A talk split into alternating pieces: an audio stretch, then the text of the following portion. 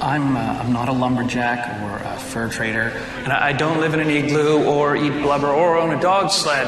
And I don't know Jimmy, Sally, or Susie from Canada, although I'm certain they're really, really nice. Uh, I have a prime minister, not a president.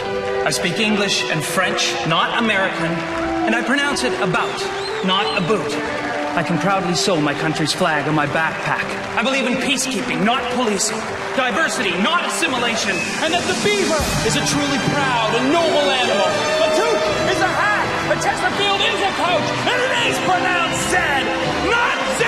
Zed. Canada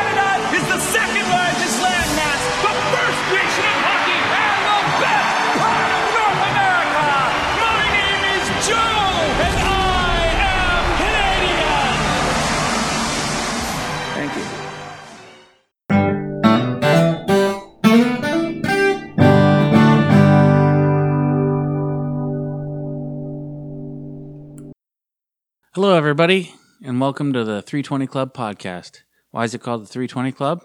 Well, 420 was already taken, and happy hour is happening somewhere else. We're your hosts, I'm whiskey. and I'm Rox. Try not to fiddle fuck with your microphone too much. I thought you were against uh, value signaling by uh, companies like Coors and Molson Canadian. No, this is different. the, it's the American Coors company that owns Molson's now. is it? I don't know. I think it, I thought Anheuser Busch owned Molson. That's a quick Google. but anyway, what do you think? You th- you like that intro? Not bad, eh? We're getting better. Yeah, I guess we could. All right, I'm just gonna look at Molson Brewing. I guess the shame of it is uh, the beer's not very good. Is it? No, Yeah, not the big not. problem. you might have to talk uh, closer into closer. the mic. Yeah. All right, that's all right. but yeah, the uh, We have one of those myths about uh, that our beer is better, but all that microbrew in America too. They have that beer microbrew revolution. There's a pretty good beer down there. Yeah, I agree. So just to maybe clarify, uh, Molson Coors is one company. Uh, they were merged in 2005, around the same time that commercial was, was written, That might have been a couple years before. no, that was way before a couple years before. So uh, it's the seventh largest brewing company in the world. March 2000 is actually when it came out. So yeah, so five years later they're merged with an American company. So not so American, or it's not so Canadian at the end of it. How dare you? How dare you? You you ruin my childhood every time we do this. it's not good. Well, if you like crappy beer. but I, well, I was, I was listening to like a CBC episode, and um, they're talking about the alcohol content and how one has more than the other. And in reality, what the the CBC article really talked about was is actually in the statement. So one is by volume, one is by weight. So they're actually the beers are equ- pretty well equivalent. Just one's by volume, one's by weight. Hmm. Very fascinating. So So we have with us today, we have a special guest with us.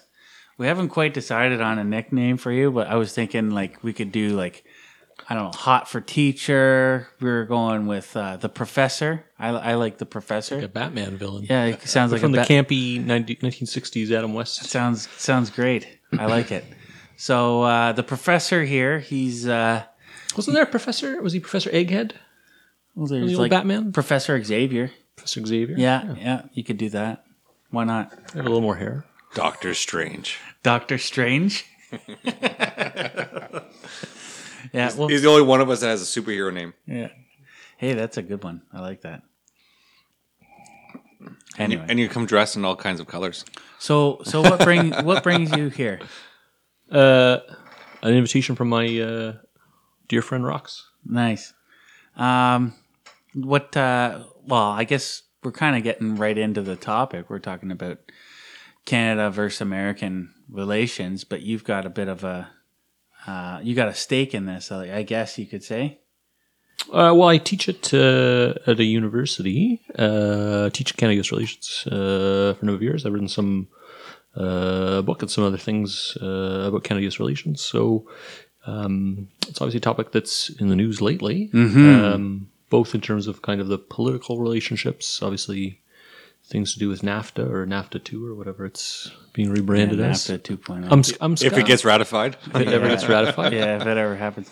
I always defer to like comedians when I talk about uh, Canadian U.S. relations. Like uh, a good, a famous one was Robin Williams back in like 2005. He said, "Canada is like the loft apartment on top of a really great party."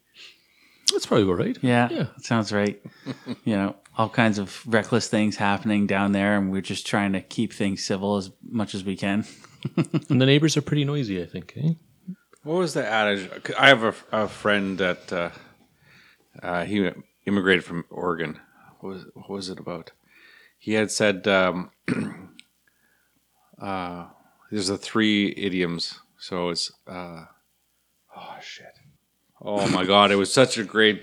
Oh, he put it so well. The problem with people from Oregon is they've got legal weed there, I think. So you kind of and they're the from idioms. Oregon.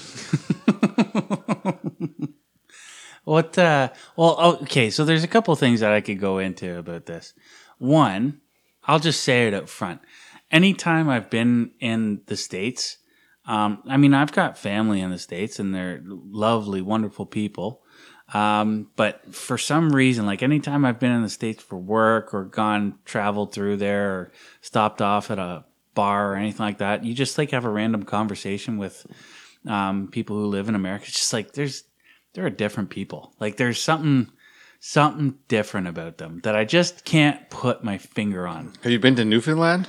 Yes, but those are like those people give the sh- give you the shirt off their backs Yeah, until you steal their beer. or take away their fish. I don't know. Like I don't know. It's just different. I, I would I would rather have a I'd rather have a Newfie in my house than than an American. That's pretty pretty awful thing to say, but it's just like you get this feeling. You get this like, I- do I can I trust you? I don't know. It's just because you only travel to Florida, though, because it's like a place unto itself. It's where, Cana- where Canadians are routinely off. Yeah, Florida, Florida man. Yeah, we sh- that's that's not even American at this point. That's just a whole entity unto themselves. No, it was, it was just find another pocket of Canadians living down there. like I'm not saying that we're better or worse or anything like that. I just like just in my own experience, they just there's something something off. Something didn't smell right. I know you're looking at me with this incredulity. just they're just people with a different way of looking at things. No, I get it. I mean, I'm from the prairies. You're from Ontario, so you know, chances are we're 50 cu- fisticuff later on. But, um, but we traditionally Canadians do have a different view on life. we tend to have a more in the moment view on it, whereas people with the max access from different countries come to the U.S. for the pursuit of happiness or to look to get the American dream to be something else. Whereas we put it, we just live and enjoy it today. Yeah, that was a good point. Like it was something that we kind of talked about before the weekend. Um, that was a bit of the conversation. Like there was, like, there's two different attitudes almost, and you can look at it in terms of um, the three, the what are they like? The three fundamentals of That's what I was trying to get. yeah, I get it. The three fundamentals of being an American, or the three Life, fundamentals li- of life, liberty, and the pursuit of yeah, happiness. life, liberty, and the pursuit of happiness. And then in Canada, we have peace, order, and good government. Yes. It's a lot like that's that's the difference, right? I I could see that for sure. The way uh, the way my father always put it was because he had a lot of uh, dealings. He had a lot of uh, business uh, in in America that he, um, he a lot of business people that he worked with and that kind of stuff. And uh, the way that he saw it and explained it was that uh, there's three types of Americans. There's the xenophobe who hasn't left the country, hasn't left their state, probably hasn't even left their county, um, who thinks they know how the world works, um, but just makes arbitrary assumptions. And you can tell the type of person that they are, right? Um, the second is the business person. And you're you're gonna love what I have to say about this, but it's the type of person who uh, who doesn't really doesn't really give a shit about what you do or who you are. They're just looking to see whatever penny they can pinch out of you. And then the third is the well traveled kind of um, what's the word I'm looking for? The um, oh my god, A worldly person. worldly. Yeah, they're like um like a diplomat of of sorts. They're not an official diplomat, but they behave as though they are working in the interests of you know both their own country, but in but uh, uh, in the interests of the country that they're in. So they're polite. They're general. They're generally um, they act like they're a guest in somebody's house. But fundamentally, they're probably still convinced that their way of life is obviously the best way, and that They might be. Most people want to be Americans. I think that's a basic assumption that they go on. I think. And I think you're right. I think there's But- a, a but- lot of that. I'm just gonna be the devil's advocate here. Didn't you did didn't you just almost profile or stereotype three class of Americans when there's like 52 states?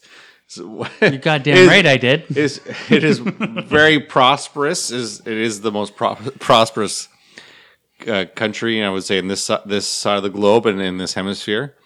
Um, Well, they which with, control- with mass migration. Um, I mean, I get it. They I- I mean, I've gone to- all the major trading ports, right? Or they not ports, but they control. They control all of the trading routes, both the Pacific and the Atlantic. I get that. I mean, I find one of the most fascinating things is actually if you just take California, it has the fifth or sixth largest GDP. If it was a country, it would have the fifth or sixth largest GDP, and has a population bigger than Canada. It's pretty incredible to think That's true. of something like that. So you, it's the scale of America that I think is a.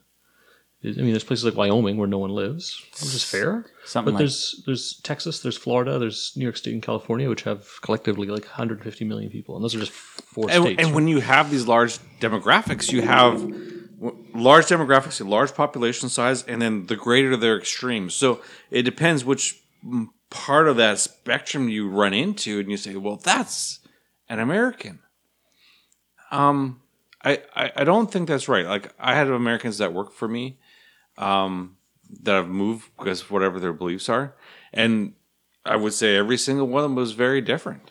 Like if we want to be inclusive. So in Canada, we say you're a newfie, and you you sort of like, okay, he's fun loving. We, we look for the good in the fellow Canadians. It's like that. Like But when we look at Americans, it's, it's almost we're like we're looking for the the pessimistic view on it, and really what they're doing is the same as us. The conferences I attend, it's it's always interest based negotiations, and the first thing they say is usually, you need to understand the size and scope of what you're asking us to do. And like then when the- you're talking about when Americans are demanding stuff of you as a Canadian. or we're developing p- policies together. Okay. You need to understand is that a small change in policy costs them lots of money. right. Okay, and has lots of training implications because there's a whole bunch of different organizations that depend on it. Right. So don't say, "Well, Americans, why don't you?" just, just understand there's a whole leeway there. I think that's a common question that they ask themselves, right? There's uh, why can't we? Why don't we? When it comes to doing something that might be different, like I'm playing a lot of what if games, so I don't know how to provide an adequate example to supplement my argument. But I'm kind. of, Let's. There seems like you know the whole idea of yes, we can. the can, did you think about the, the can do I'm an American American, spirit? not an Americant. That can do spirit, is it? you're talking- Yeah, Yeah, I think it's baked into their American experience, right? right.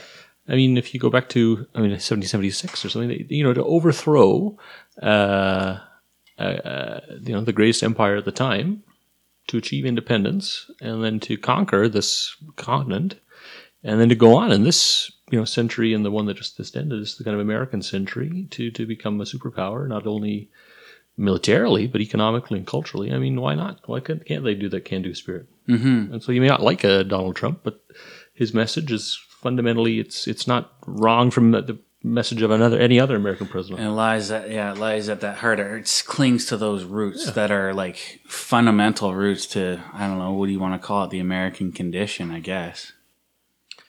But I mean, let's. I mean, let, let we can go down the rabbit hole. I mean, we can look at talk about your expertise in in, in the demographics because I know the ones that are north, their the values are very similar along the border, are very similar to mostly Ontario in the west, or sorry, mm-hmm. Ontario in the east, and they align with the cultures central, align with the cultures Right. west because there's a lot of cross border pollination, right? Mm-hmm. as we go across. Because I remember growing up in southern Manitoba, we used to go to Minnesota every once in a while, and we'd see Americans come up because we we know we're there because we saw their change in her. Mm-hmm. um, but the, the the main thing is, I think like Ontario has a very lot, quite a bit of, quite a bit in common with, let's say, Michigan and uh, northern Like New York. Midwest, kind of. Well, Michigan isn't really Midwest. It's more so along the uh, the Great Lakes region. Yeah. because we all we all have a vested interest, and we come together in a, in a North North American culture. And the best example is the Great Lakes watershed. Now there were some some municipalities south of the Great Lakes that had a water shortage problem, and what they wanted to do is siphon off water from the Great Lakes uh, to support or augment their needs unanimously, all the municipalities around the Great Lakes, north and south of the border, said no. yeah, of course not. We united. They united. So that tells me the values are very similar, and I think that's a very legal way of representing that. I would think if you and if you looked across the continent, you'd find areas. You know, the Pacific Northwest is very people in Pacific Northwest in the United States. Your friend from Oregon, very similar to people in BC. People in the prairies, very similar to people in Wyoming and to the Dakotas and other kinds of places. And here, obviously, there's this kind of Great Lakes transnational kind of area. Uh, I mean, I grew up in this Kingston, and so in this area, uh, this was before September 11th, mind you, so you didn't really need a passport. But you could you could go for lunch like across the way in about Watertown or something, and Americans came up here all the time.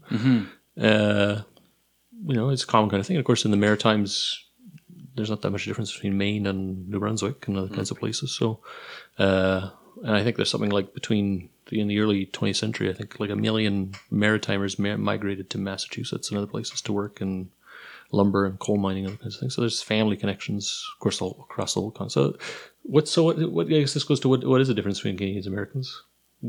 There are differences, but what are they? Yeah, like I do get the idea that there's like regional similarities across like a specific geography. Let's put it that way. I get that. Um, some overall, I hear the comment quite often that a lot of Canada is like a lot of the American Midwest. Um, you get a lot of um, s- it's more because our population is significantly smaller. You get a lot of tighter knit communities who are just working together to try and figure their figure the shit out and come together as a community and try and who knows like just deal with what you you've said in the past as the human condition right? So you see a lot of that um in in place in like a lot of small towns. Um you don't see that so much in big cities where you know it turns into like this jungle gym of every person for themselves right? So i kind of see a little bit of that i also hear the other the other example i think uh I heard on Joe Rogan said it a few times on his podcast where um, Canadians are like Americans, but there's just like 20% less douchebags. I, those are the kind of comments like Joe, the Molson guy, that make us feel good about ourselves because we like to define ourselves against the Americans, right? That's, yeah. We no longer define ourselves as not being British, which 100 years ago people used to do, you know, the Vimy Ridge and all that kind of things. the, to have an identity that makes Yeah. us feel unique, right? Absolutely. I get that. Now, is that doing us any good? I don't know. Um, well, if you listen to Mr. Molson, Canadian, and Mr. Joe, uh, we're peacekeepers. We uh, speak correctly Eng- English not American. what other kinds of things define us? We don't have guns, I guess. Or We something. spell I'm trying to think pro- we else. spell pro- we have guns. We just the, our We actually- attitude towards guns is different. And we have more per capita than they do. Yes, That's true. Yeah. that is true. But if you look at the sign, he had he flashed a peace symbol, not a pistol, right, with his with his fingers on. it. That's it. very true. So Yeah. But I mean, I, mean, I, I think it's, it's always looking to define what we're not, and, I, and we, we talk about this all the time. Maybe we should try something different. You should try the varieties, spice of life. Help yourself.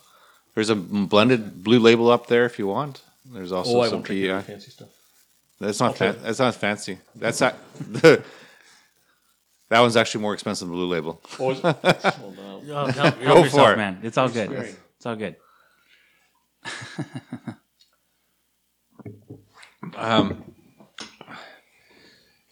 I, I think it was we were trying to define ourselves, what we are and what we're not, and what is Canadian. So, what are the we, we say what's nice, or we like to be nice, and in the contrast, without the contrast, we look at what are we, and, and I would say that we're just people of different regions trying to do different things. Um, maybe to the same end, we're all looking to procreate the species, if you will. Um, but how we do it is it might switch, uh, change a little bit. Um, how we deal with problems, I would say, is is very different. That's ingrained in our culture. Uh, I had a friend that was he's from uh, Georgia, and he said, "I'll be if you if you heard someone say I'll be right back, he's not going to pay the bill. He's coming back with a gun to settle the problem." Um, Yeah, so you don't if if you say that in the South, it might be a problem. Interesting. So you not you're coming back to pay, you're coming back to sell the score.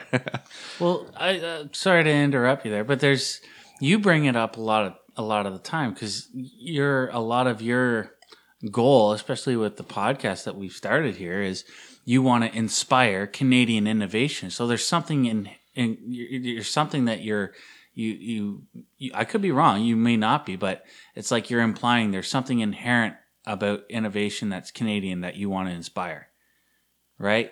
Well, Canadians are just like our our army. If you, if we use the case of the military in the sense, is that we task tailor our army. So from World War One, we we we learned that we could cobble together a bunch of reservists, militia armies to go and fight something. Getting closer to the mic. So we could, you know, cobble a bunch of militias to to do a particular aim. World War II, we started to formalize things a bit better, and then we move on. Same thing happened with research establishments. We had a bunch of little pockets, and then we decided to governmentize research for our benefit. We we cobble together things, and then when we're done, we feel that they're no longer useful. We tend to disband them. Um, we see that with public utilities. We do the same thing. Um, so we start with telecom companies, or we start with hydro uh, or Ontario Hydro was when they or Hydro One. We started going with a semi-privatized privatized model. So we started seeing how we are as Canadians. But I think right now is we're, we're at this point where economy is going so well. There's no need to innovate. We're happy. We live in today. We were able to provide for a family like Costco. I saw an ad. Their Costco's hiring wages is twenty eight to thirty five dollars an hour. Twenty eight to thirty five dollars an hour. You should tell Forever 21 about that. Um, so they're looking for people, but because everybody else has jobs, there's no need to innovate. We're waiting for that glut, that vacuum, and that vacuum of employment will create a want, and that want will drive desire, and that desire will c- cause a cascading effect. What, was the, what was the quote? Necessity is the. Mother of invention. Yes. Yeah. Okay. I did teach him Aesop fables. Oh, okay. Apparently, yes. Yeah, we're that basic over here, folks. I mean, one of the things that's always worried Canadian entrepreneurs and businessmen and people in media and other things too has always been the brain drain. So the draw of the American economy uh, for Canadians, and you can think of well, Hollywood is probably the best example. Just how many famous Canadians have gone on to Hollywood. But there was a guy Jeffrey Simpson who wrote a book called The Star Spangled Americans, uh, probably around 2000 or so, and he looked at about 100,000 Canadians in high earning jobs, doctors and and uh, international lawyers and other kinds of things, but also business people who've gone to America and made tons of money and and were American, even though they were Canadian. They paid went to Canadian schools, many of them. You in hear fact, a lot subsidized by by the Canadian taxpayer, and they've gone to America to make far more money. Yeah, you Uh, so that's been something that people have complained about since the early 20th century is that that kind of draw. What so what draws people to America when they could have, you know, advantages in Canada for business and other kinds of You things. look at a famous historical example. What was uh, I, you might know better than I would? Um, uh, America's sweetheart. What's her name? Mary Mary Pickford. Mary Pickford, um, the actress. She was Canadian, was she Canadian? not? Um, she's that's an early 20, yeah, or or um, uh, what's her name? Fay Wray of uh, King Kong fame was Yeah. born in Cardston, Alberta. Um, but I don't want to make a silly example, but I'll think like Justin Bieber or what his Or. Ryan Reynolds? Ryan Reynolds. Or Avril Lavigne. There you go. wow. Well, I'm sorry, I shouldn't have done that. Well, those are media people. They, that's the most. I know, but you do hear the thing That's the about most doctors. in your face. That'd be the most in your face kind of thing. But doctors is doctors is a a big one. common Like, one. Yeah, Think of how you know if we had an extra thousand doctors in this country, who, but they've gone to America instead. What would that do for our healthcare system? Here? No, no, no. It's- that- it's- That's a whole it's always- separate. I would say Whole set. Okay, that was that one. I would argue the healthcare system. That's the college college of physicians that limits entry. Oh, all right. Okay. Okay, so I won't go with that one. Fair enough. Because uh, that one, uh, that one, will probably slam.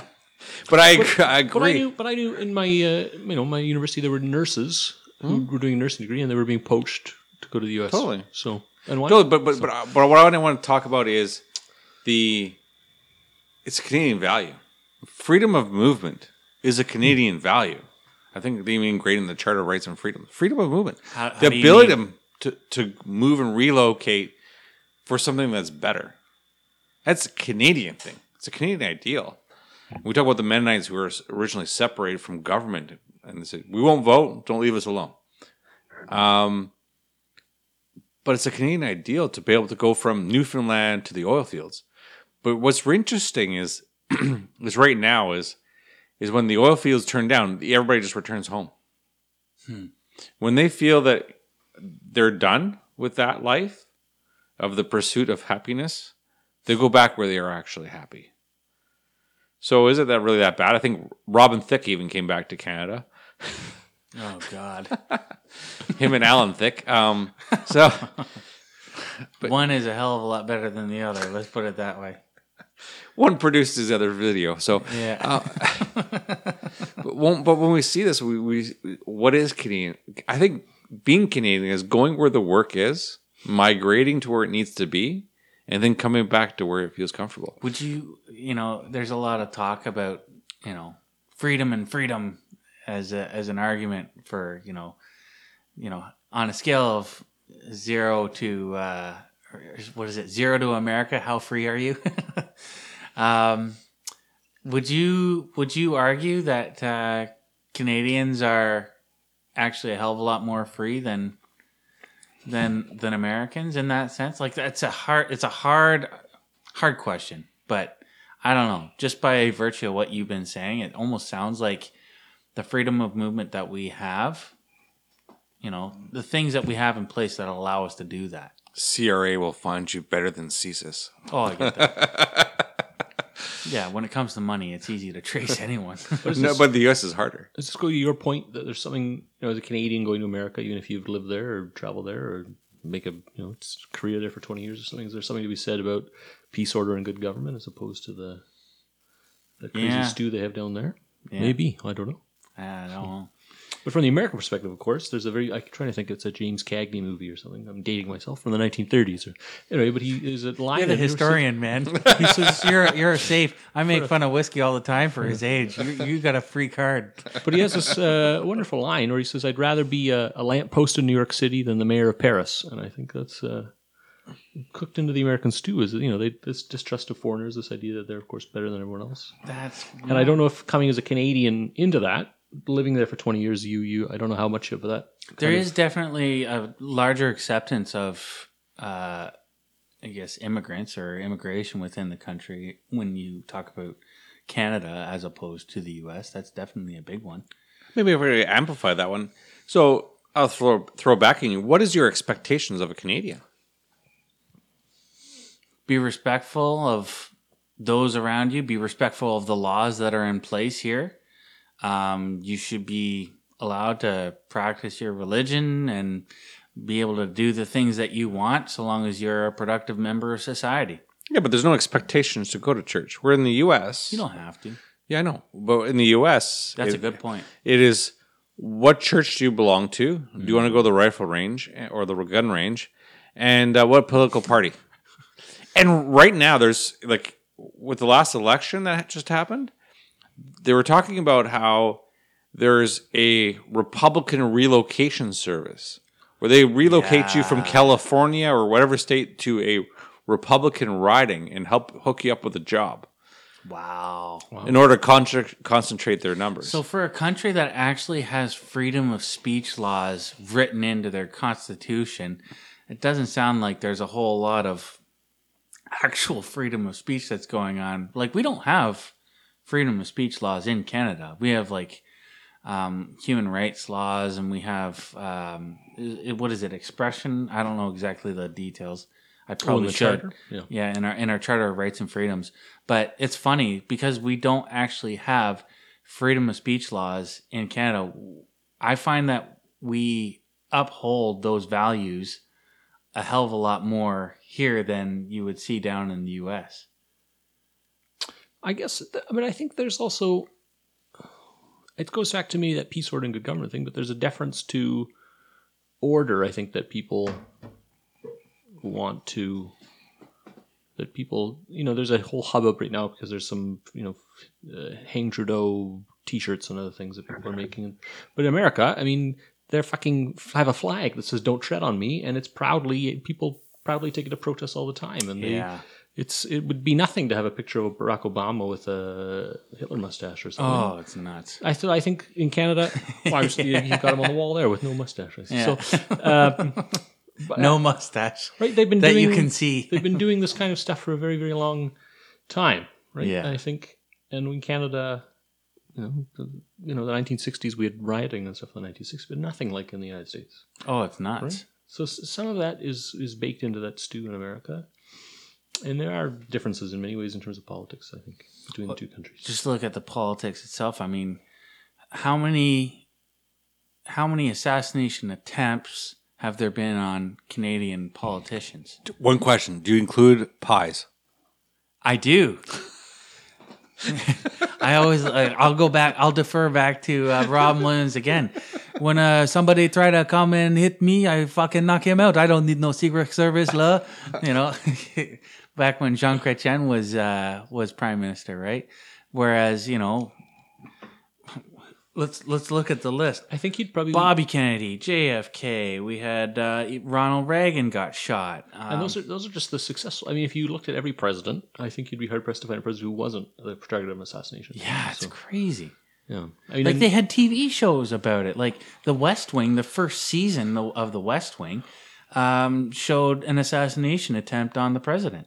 I mean, in, in nineteen, I think it's forty-five or forty-six. Harry Truman, the new president.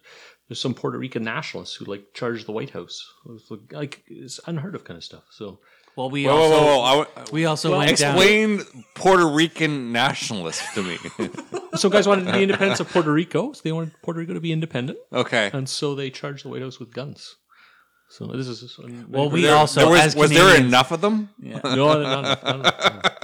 We also, as Canadians, we went down and burned down the White House at one point. So, But then they moved it. yeah, because it was pink at one time, right? I don't know. Yeah, you might know more about that. Well, it's one of those classic examples though where we like to We well, I used I we- used we have popular history as an example. f- popular is Yeah. fine, but but but it goes to this point like that we want to define ourselves as being not American, and so one of the greatest things in our history, of course, was the fact that even before we were a country, uh, we we burned down their goddamn White House. now there's a bunch of Brits, Hitler couldn't do it. Stalin couldn't do it. a bunch of drunks from A Nova bunch of Scotia. drunken British guys did it. So It's because it's feeding raids, man. Yeah, absolutely, yeah. So, but that becomes just a crowning achievement, and yet it was hilarious to see this past summer, uh, Mr. Trump, you know, pass this uh, uh, tariff legislation based on the fact that he declared Canada a national security threat, which I is couldn't believe outlandish. But in his, I think it was a joke, but apparently he told Mr. Trudeau that didn't you guys burn the White House? And Canadians went ballistic that he would point this out. But it's a point of fucking pride for us that we burned down the White House. Depends which pop pop culture song you listen to. Yeah. yeah. We, I mean, that's the the good with bad. We we automatically associate the positive attributes of the pre-colonial rule or pre-colonial. I don't know how to describe them. Separating of Canada for Britain, but not quite separated from Britain. It's where we define that we're on our own bureaucracy, if you will. Well, we definitely separated on much more peaceful terms. Let's put it that way, um, than the Americans did. But um, Well, can I just- and that used to be one of our defining things as a country, at least people in this part of Canada, um, to define ourselves because we had this evolution, not revolution, that the people who'd come here as refugees in 1780s were refugees who'd chosen to be loyal, and that kind of. And then they threw back the Americans in 1812, and they rejected, you know, joining the Americans in in the 1860s and, and a whole series of events, you know, rejecting free trade in 1911. Um, because they wanted to not be American, and that's how they find themselves. And they wanted, to, but at the same time, they didn't want They to wanted to be be loyal loyalist. to Britain.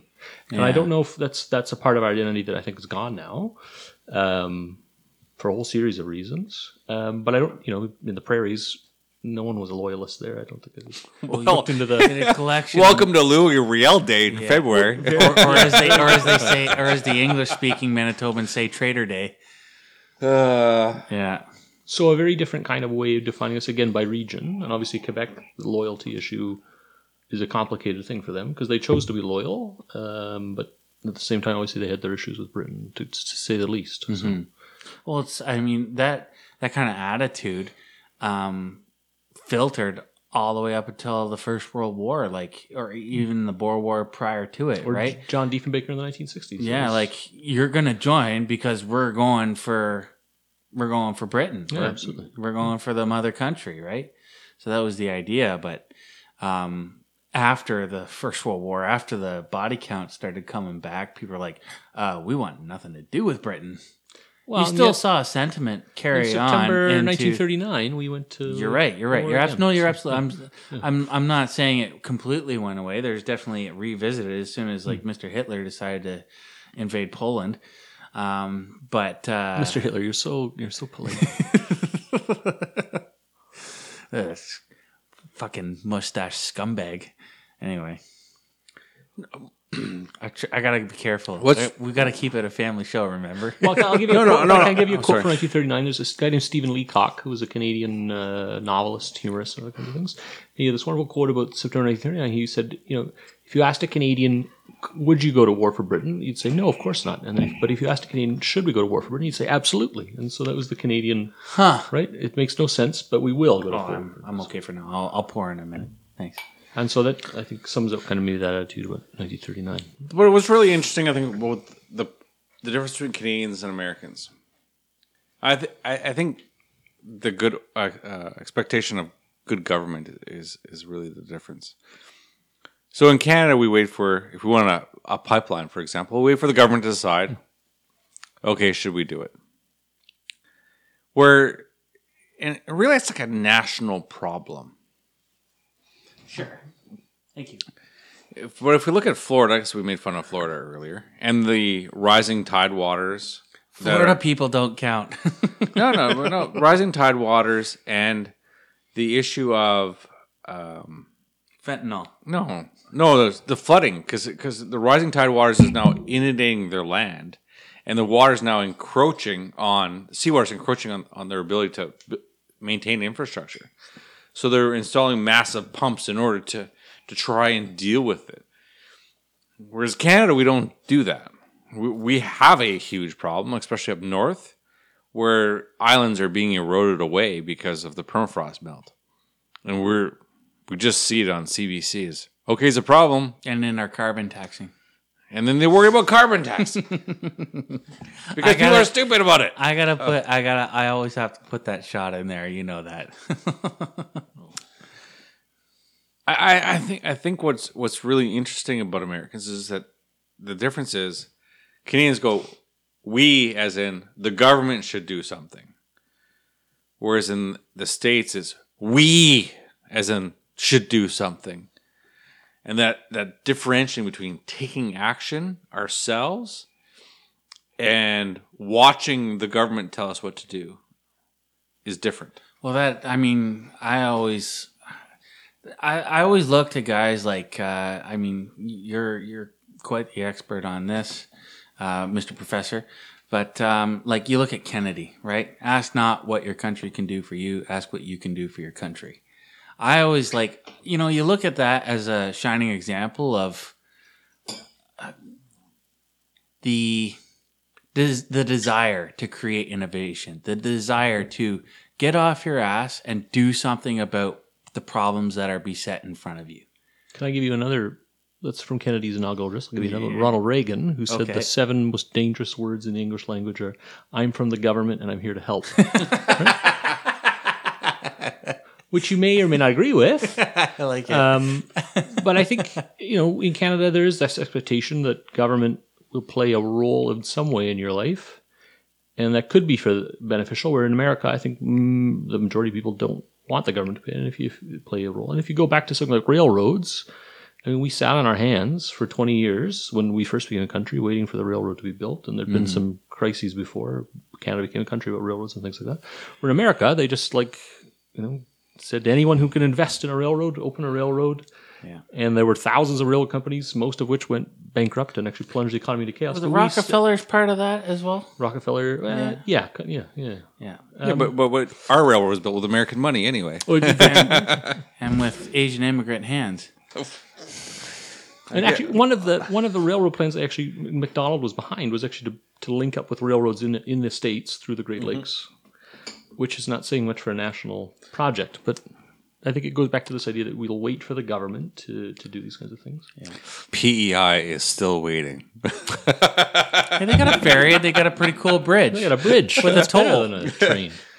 yeah, but they were built on the promises of a railway. So I'm, Oops. I'm gonna get you to pull away from your mic now because now you're like you've actually been loud for a while, but you'll be all right. We're good. Sorry, I gotta be that. on, I'm getting into it. I'm I know. No, it. it's good. It's good. Keep it up. this, this dry humor. no, it's good. I like it. Um. So where do we go from here? Well, we talked about the differences. Maybe we talk about when we talk about the similarities. See, but some of the differences are like kooky. So we just talked about the war in 1939. I mean, we have this idea coming to the 1960s that we're a bunch of happy peacekeepers and things like that. But we fucking went to war a few years before Yeah. America both times. Yeah. right? It's kind of odd that Yeah. peacekeeping thing. It is weird. Well, like people cling, they cling on to this. uh, we're- Like, well, it said in the ad at the beginning of the episode, Joe right? fucking Canadian. you know, I'm liar. a, I'm a, pe- I, I believe in peacekeeping, not war making or whatever he said. I'm just, you're no, you're absolutely right. We were in Korea. Um, I don't know the re. We had Canadians in Vietnam, but um, they were like maybe were- like a staff liaison No, well, officer. no, no, but you, we or- had there were the numbers are sketchy. It's somewhere between Yeah. fifteen and twenty thousand Canadians volunteered yeah, from Canada to join the U.S. military, and then you Vietnam. know, hundred no, it was volunteers. however many it- thousands of draft dodgers went into Thunder Oh. Bay. Like, there's a Could Sam been Roberts. even even could have been even even. There's a Sa- Sam Roberts. There's a famous Sam Roberts, but it's called an American Draft Dodger in in Thunder Bay. It's a good song. Um, but uh, no, but it, I mean, you look at they talk about the Canadian model uh, soldier of like being a peacekeeper or whatever. You know, we yeah okay, we had different. We had success in I believe it was in the Suez Canal was one of them. Um, Cyprus was another example. But the the I mean those operations, the reason people like Lester Pearson sent Canadian peacekeepers in those things wasn't because he believed in. I mean, he didn't want a general war, especially in the Cold War. So, but he, you know, the Britain, the British, and the French had made a dumb move in Suez, and he wanted to get them out of trouble. Mm-hmm. And the like the NATO alliance almost broke up. So that was his. Con- same with Cyprus. The Greeks and Turks were fighting. They're both NATO members. So send some peacekeepers in and figure that. It's not because we were, you know, nice, honest broker kind of people. There were strategic interests to these kinds of things. Yeah. But then I think to go back to Vietnam in the context of the 1960s, we wanted to define ourselves as being non-Americans, and Americans were napalming and well, they're kids fighting a proxy war effectively. and doing all kinds of things. And so Canadians said, "Oh, we've got to define ourselves as being different." So we're doing these peacekeeping things, and they're killing people in Southeast Asia. So yeah. So I, I, I think I found our segue. So what is the difference between Canada as a brand and the American brand? Oh, you brought it back to business. Well, it's my field. Because re- really, you touch on it. It's like we use our brand strategically in order to have effects larger than ourselves. That's well, yeah. That's something they taught me in school. I, I'm surprised we, I learned anything at all, given how hard it is for information to like filter through my small brain, apparently. But uh, It's the- force everybody feeding. saw uh, Force feeding. Yeah, yeah. Everybody saw the the way that they describe Canada is that we're like a we're a middle power. So therefore, we don't have we don't have the capacity to you know fund these full scale war efforts, or we don't have the capacity to do all that. So we have to work, you know, in behind the scenes. We have to work um, diplomatically. We have to work. We have to try and uh, create interest amongst other nations to get buy-in on whatever it is our- agenda is trying to target or whatever. You hear a lot of that. So a hundred and some odd years later, we're still saying, "Hey, Joe, you ready to go burn down the White House?" Yeah, I think we should. Grab the two four. But yeah, I I mean, I, I, I think we're there. We're, we're still rallying people to do stuff and, and collectively change. But we're still, as a collective, pe- as a people, we're still waiting for the government to deal with it for us. I guess that's. I mean, the one part of the Joe Canadian thing I like is he talks about he can stitch his uh, can flag on a backpack. yeah, And I've you know, I've lived in the states for a few years. I've lived in the UK for a few years. Uh, in the nature of my job, I meet that's a double meaning. people from other countries often, and um, we have a really good press as a country. We have a really good brand internationally um, because we're different from Americans. There's there's something different, obviously, about us, and people are you know they maybe view us as boring or a bunch of igloo living people or something. That's not a bad thing. I don't think that's a bad thing because Canada's we don't have a pretty good press in, in most countries. I think so. And I don't know. I don't know if that redounds to the benefit of business and other Three things, years ago, people were talking about the sex appeal of our prime minister as opposed to the the seventy some odd year old Are you just jealous because coffin that, that they had elected. Stephen Harper's never been on Rolling Stone. Is that? Well, his dad. What was the joke about uh, his dad? Well, Trudeau was uh, was um, setting the foundations for for Canada. His wife was laying the stones.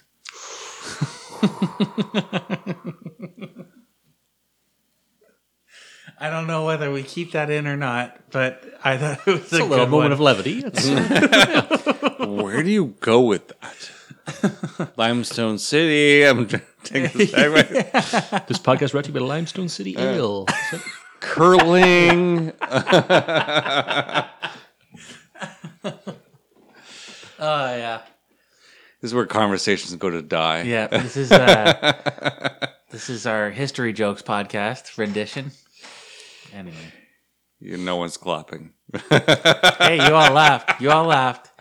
You're all. I'm going to hell, and you're all coming with me. But I think uh, you know the current government has really put this emphasis on soft power. You know, Canada's an. I don't really know if they know what they're doing with that in terms of foreign policy issues. But the previous government, I mean, Mr. Harper, put a big emphasis on Canada as a safe place for investment. Uh, not only in the oil patch, but in other things. We weren't an offensive country. We weren't a human rights abuser like a Venezuela or Saudi Arabia. You know, it might seem laughable perhaps or something, but like you know, Jason Kenney talked about you know ethical oil in in in terms of you know you want to buy your oil from Saudi Arabia or from Canada, and there's a you know that's part of that soft power branding too. Uh, The Harper government just didn't do that, but S- Stephen Harper in I think oh, 2009 or something, he gave a speech in G8 or G20 just in the financial crisis was happening. He said, Canada, you know, our banking system is stable, relatively speaking. Our economy's pretty good.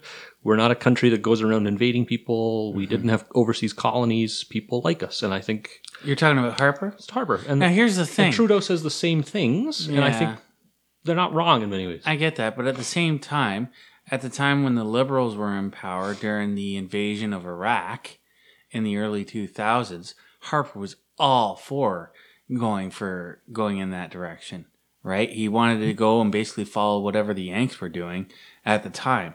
Um, and and it was like, well, we're going to Afghanistan. We're not going to Iraq.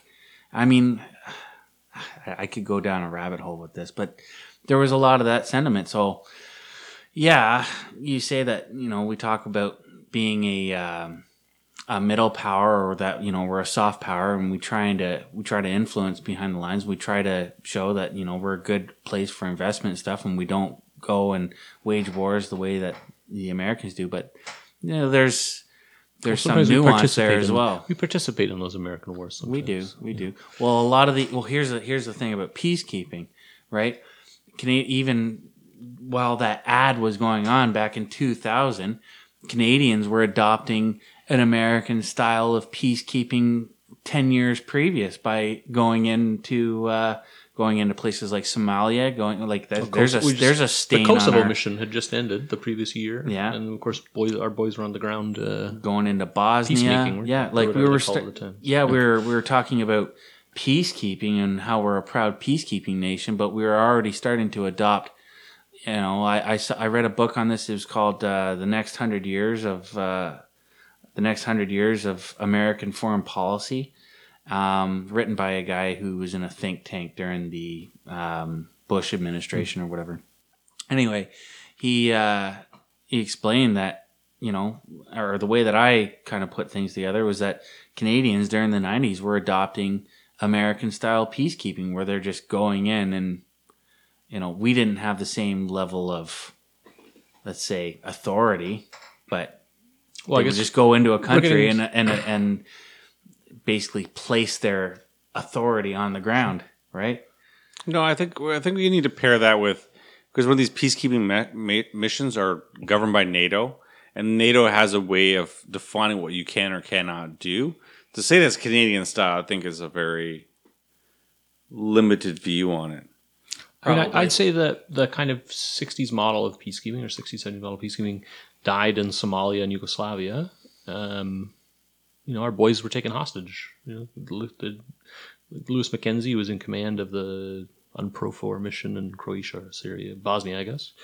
You know, he talks about they were going around being shot at and couldn't shoot back because they didn't have rules of engagement that would allow them to do these kinds of things. Yeah, he he the made little a- blue helmets. He got in a lot of trouble, I think. Yeah, But how did the how did the Yugoslavia mission end? NATO bombed the fuck out of the warring sides, and then we intervened in 1998. So that old style peacekeeping is long gone. Was it Mackenzie? He got. He said on the news. He said uh, they asked him a question on on CBC about uh, the UN. He said, "Don't call him after five o'clock." It's very true, very true.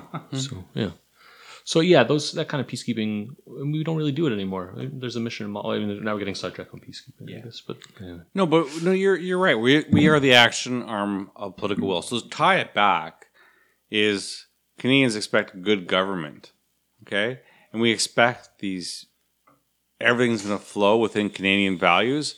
The problem I, I find with Canadians as a Canadian is that the situation changed. You you go into a mess and you're like, I'm going to clean it up, or I'm going to help clean it up.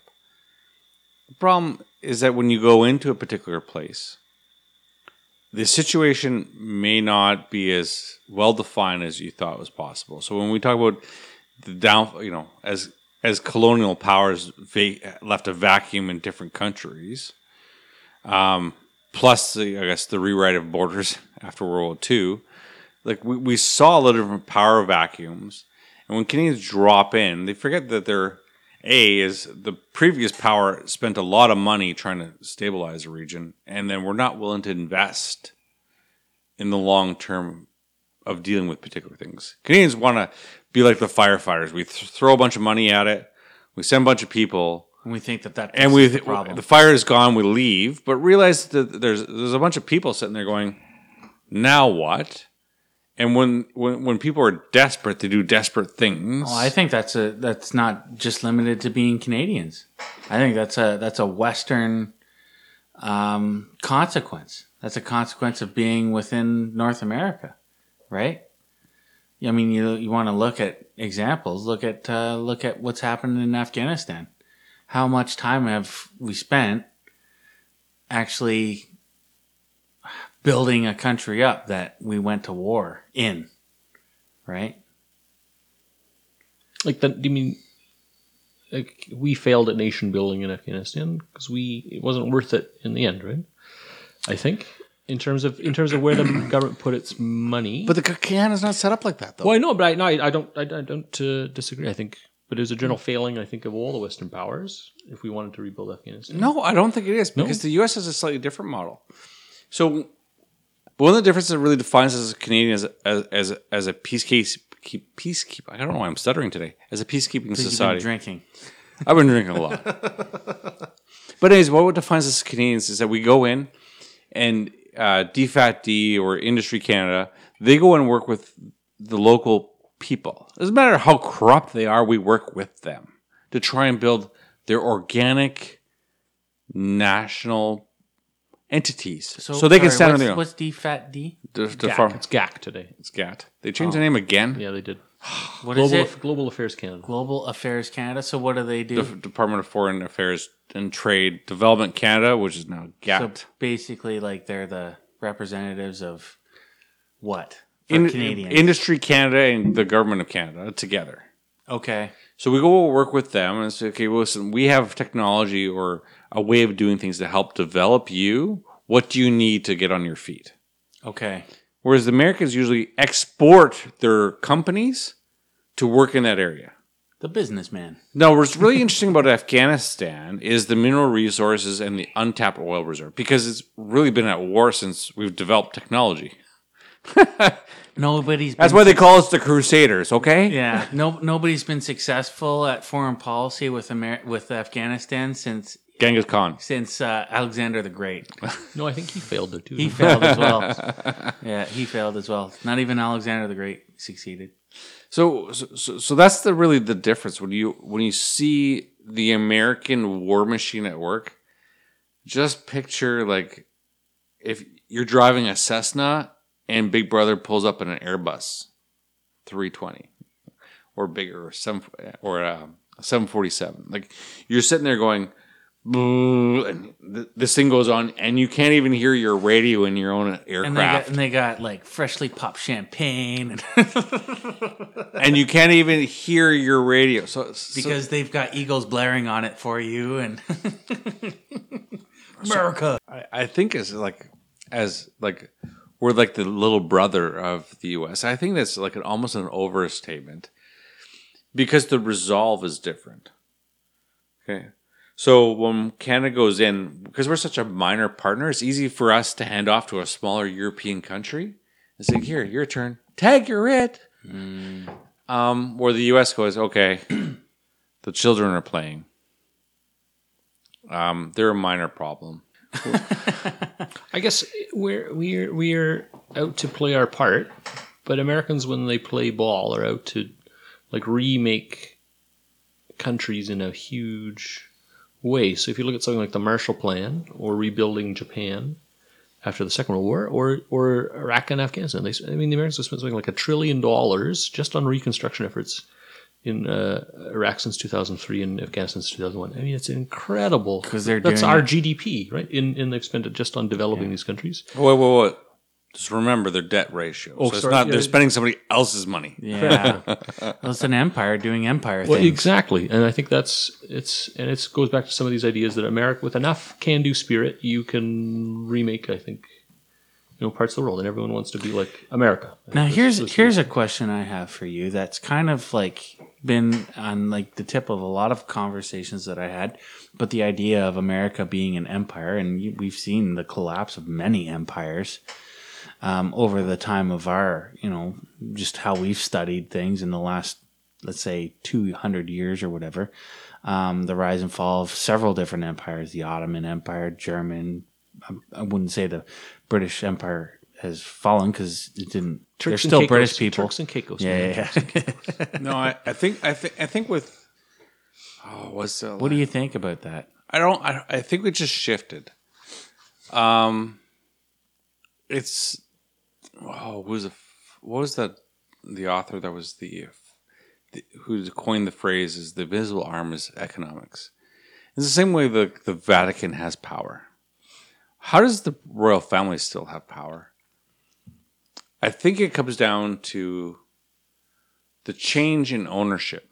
When we could talk about the concept of ownership and the ability to borrow against property, um, how we we fund ourselves really fundamentally defines as power. So, the American war machine, I think we, we, we see it as a view of making war. Okay, but it isn't. Just, it, that's that's that's like that's like the foam on the beer. You know that like looks nice and creamy. It's like if you to have weapon sales through their military-industrial complex. And you and you said the fall of the Ottoman Empire, but when you start comparing the current tensions between Pakistan and India, and the biggest question isn't the fact that they shot down something, but did they use um, an American aircraft to do it? Did they? That's under investigation. Well, So- the Indians did, didn't they? And then the Pakistanis had MiGs. Isn't that? I think. I think it was the other way around. Where's the other way around? So the Pakistanis, the reason why they had, uh, um, I forget the number, but the American aircraft is because Pakistan was the intermediate base to go to Afghanistan. So they had strategic, strategic alliance for that period. The Americans sold them aircraft, much like they do Canadians. And then there's ter- certain terms of use in order to use these these aircraft. But isn't the question that they went to war? They use an American aircraft to do it. So we know the Australians use American products, New Zealand use American products, Israeli uh, uses some American products but make a lot of their own. And how many other U- American uh, European countries use American products in order to be interoperable and work in a coalition? I, I think when you talk about the American war machine, you really need to incorporate the business aspect of what that does to fund all their internal resources and as an export product developed by the Americans and sent away. So the the concept that the Americans are a war machine and really think pre World War One that didn't exist. Exporters of American foreign policy is how the lawyers would put it. So you, you start seeing is what does it mean to take to be American? And then you come to Canada and like General Dynamics Canada. Hmm. Thales Canada. And when you what's really interesting is when you start going into the contracts where it's it's Thales is the same company in the US, but you don't necessarily get access to everything the US sponsored It's builds. like Netflix in Canada. You don't get access to the Netflix American programs. Or like they're used to in Ford of Canada or GM Canada. Same Yeah. kind of- yeah. yeah, yeah, So, like when we talk about the the brand that is American, you you don't see Canada as, a, as an exporting of a war because a lot of our Canadian war manufacturers are, in fact, running under the American banner. right. I mean, if you want to talk about American the way American Empire works in other ways, I mean, they have physical bases, several hundred of them overseas. Yeah. Um, you know, from places like Guam to smaller things, you know, other kinds of black ops sites and all kinds of things. Um, they have, you know, an alliance system with not just NATO, but uh, in Southeast Asia and in other sorts of places. Um, the Americans bankroll the, the, the IMF and the World Bank and, and Yeah. uh, different kinds of things. Until recently, I think. Until oh, until Mr. Trump, yeah, it's done. Yeah. Um, The and- brand and has terms uh, taken a hit. and in terms of cultural, I mean, cultural power is another aspect that empires always have. Yeah. And I mean, uh, collectively, our children have spent vast fortunes on Disney, uh, amongst other American kinds of products. Well, we've mentioned it before on the on the podcast. Like, just look at those Marvel films. Like, those are the Absolutely. those are the single most expensive artifacts that we've ever created as a human race. Yeah. Like, if you have some alien race that comes and visits the planet after we're long and dead and starts excavating, they all of a sudden they see the Avengers movies. Like, these things cost fucking billions of dollars. like, it's crazy. But just for can- a tiny. But you can also go to Vietnam and a country America used to be at war with, and you can go watch The Simpsons and, and dubbed in Vietnamese. I mean, I don't know if that says the best. Homer Simpson is the best Yeah. cultural diplomat, but it says something for American culture that it's everywhere, right? You kind of raised a very interesting question there, whiskey, um, earlier, and you mentioned um, what does it take to be an American? And I, I, I kind of want to before you. Try the blue. Try the blue. you gotta try it. I didn't bite it to look at it. Yeah. oh, oh, he brought out his good stuff. He got out the blue label. Ooh. Um, no, you talked about what does it take um, to be to be an American, or you kind of brought it up a little bit. That's something that I found interesting. I actually I brought a clip uh, with me this time because I there's a show that I really liked um, a couple of years ago that came out called The Newsroom. You ever and they talked about um, the idea on which America was founded. Now, say what you will about the clip or the the comment itself. I'll just play it for you, and I'll I'll throw it into the into the podcast myself. But The greater fool is actually an economic term. It's a patsy. For the rest of us to profit, we need a greater fool, someone who will buy long and sell short. Most people spend their lives trying not to be the greater fool. We toss him the hot potato, we die for his seat when the music stops. The greater fool is someone with the perfect blend of self delusion and ego to think that he can succeed where others have failed. This whole country was made by greater fools. So it's kind of like it's Aaron Sorkin's writing, and it's pretty hyperbolic. Um, the show was The Newsroom. It came out in like 2012, I want to say, somewhere around there. Lasted three seasons and then was canceled on HBO.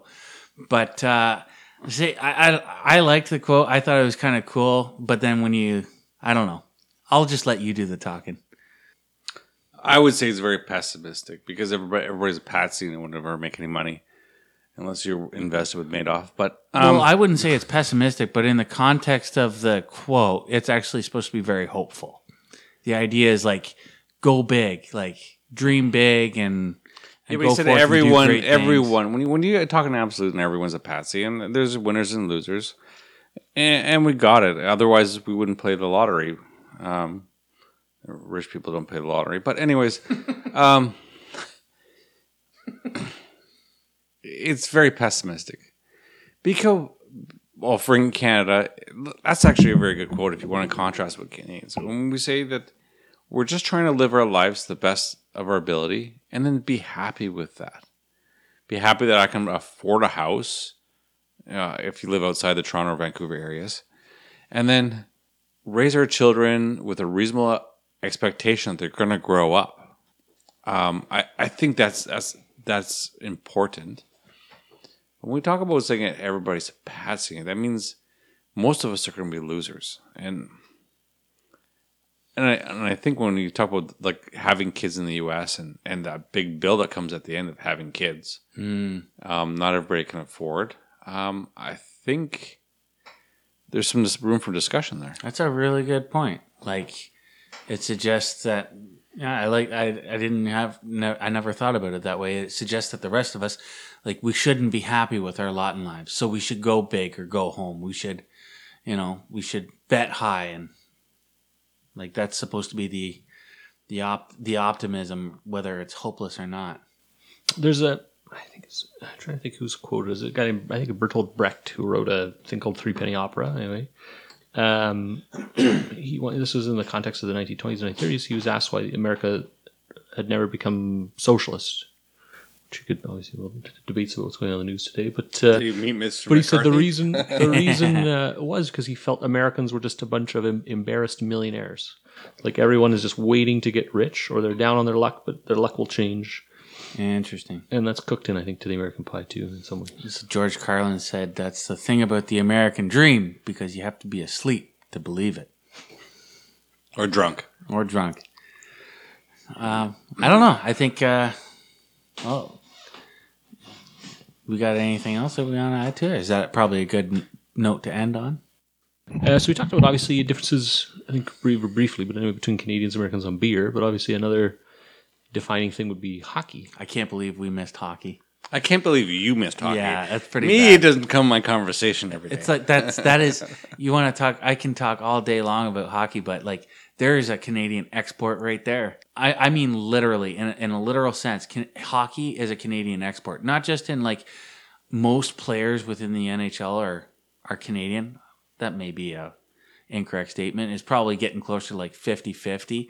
Like 50% are Canadians and then the other 50 are a mixed mash of like Scandinavian, Finnish, Swedish and American, that kind of thing. But like look at the fact that we are sending people to um, countries in Europe to train up their hockey programs so that they can become competitive in in in tournaments like the IIHF or the Olympics, all that kind of stuff. but didn't we lose the gold medal this year for men's hockey? Yes, we did. Because there's an overconfidence that happens that because you're Canadian, you that must therefore be great. It's like, no, that's not how it works. You actually have to work hard at this shit.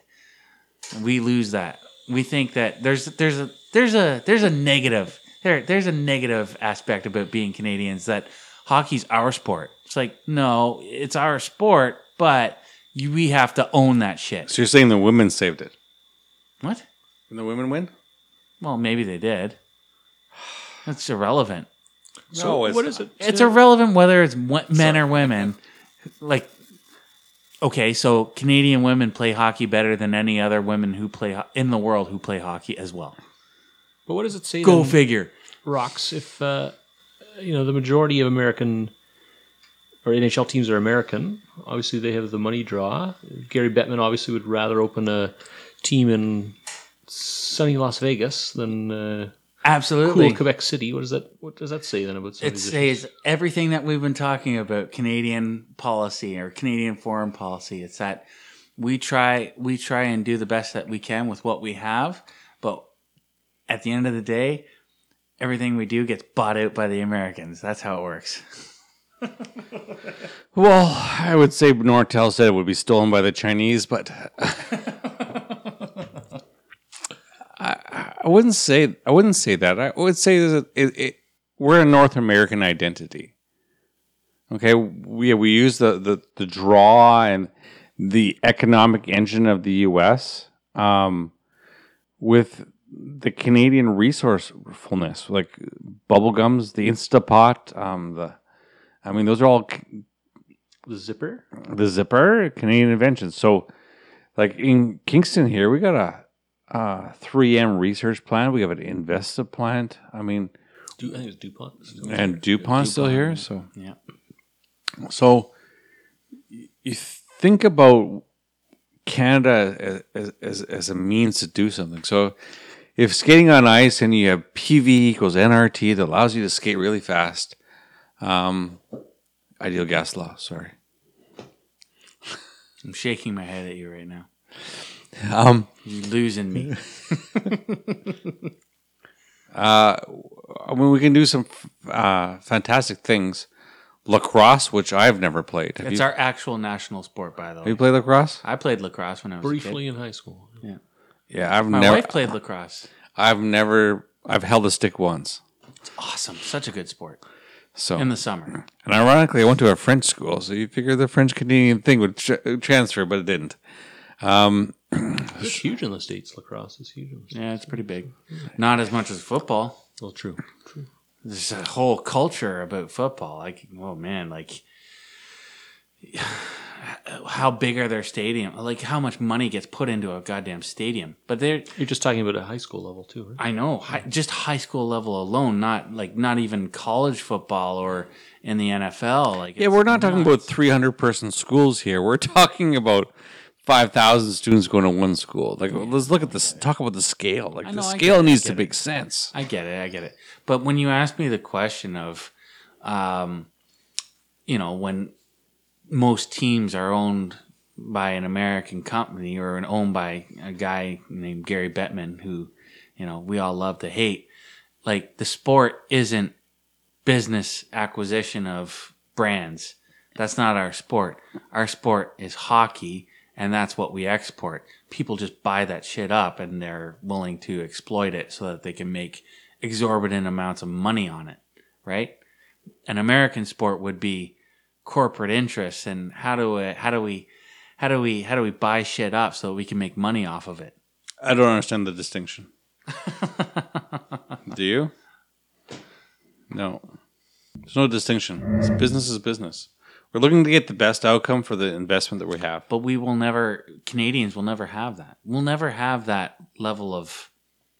You'll never see a, a Canadian hockey league on the scale that has American teams in it on the scale that the NHL has. Why would it?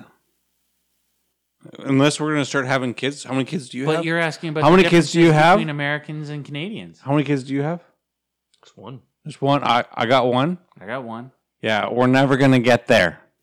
Yeah, It's a population I'm not difference. saying it's right or wrong. I'm just telling, explaining what it is. You asked me the difference between why the difference between Americans and Canadians, and that's that's one difference. I, I wouldn't say we were solely rely on exports. I mean, we got a lot of think tanks.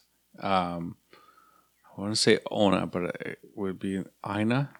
Anyways, it's several a lot of companies. that All we do as Canadians is is we know that we don't have the people. We we can't even stock the factories that that, that manufacture things. The only way we can do it is we, we, we develop our own intellectual property and then we license it to somebody else to make. Okay, Canada says we have opportunity here. But opportunity, I think the word is kind of misleading in some sense. We have opportunities. We have these great ideas. We'll lend it. We'll give you the, you give us a royalty, have a nice day. I mean, um, Dragon's Den would be the biggest thing that comes to mind. But mm-hmm. I mean, for the for the masses, but we do it all the time. We come with great ideas. We sell portions of, or a big part of it, and do we become richer? And that allows us to solve that brain drain problem. Mm-hmm. Because we think the only way to make money is to leave. Well, that's where you we come back full circle to the argument about Canadian innovation, right? Hmm. Um, and I think a lot of Canadian innovation comes from the necessity or the need, I should say, to create quality of life, to enable quality of life amongst other people within our group, within our culture, whatever, you, however way you want to put it, right? Um, Another example that commonly gets brought up is, and that's something that we could talk to that's semi related to, you know, our favorite sport, is just the fact that we have cold weather. Like the hardship that cold weather creates on the great people of the North, you know, Can- Canadians. I mean, there's that's something that gets talked about a lot. And it's not just Canadians, but it's people in, you know, people who live in Massachusetts or people who live in New York, people who live in coastal regions in the in the Northeast and Northwest. Wisconsin. Yeah, Wisconsin. So I'm, live what I'm hearing is your wife is getting you to do stuff in the garage right now. Well, there's a lot of that too. I can't go in my garage because it's full of my wife's stuff. She's she's infiltrated and taking control of it with all of her her business products. So I can't really do anything with that right now. Man up, build another one. Oh yeah, man up. Yeah, okay, Mr. Masculinity over here. anyway, that's all I had. We've been going for about an hour, eh? Yeah, or ten. That's not bad. That's probably a good note to end it on. Yeah, I think so. I can't anything add anything inspiring. So, so I, I, I think maybe to sum up the thoughts is that yeah, there are differences between uh, Canadians and Americans, but there's a lot of similarities. I think we're all there trying to make our best. Um, and if you look for the route that makes you the best economically, we, we migrate where we need to go. If you're coming from Newfoundland to Alberta, or we're going from Canada to the US, we're looking to make the best for our family. And I think freedom, is, that's a big part of our freedom. Um, but understand that everybody has a regional culture that they're participating in. No difference between Kingston, Gananoque, or Ottawa and Toronto.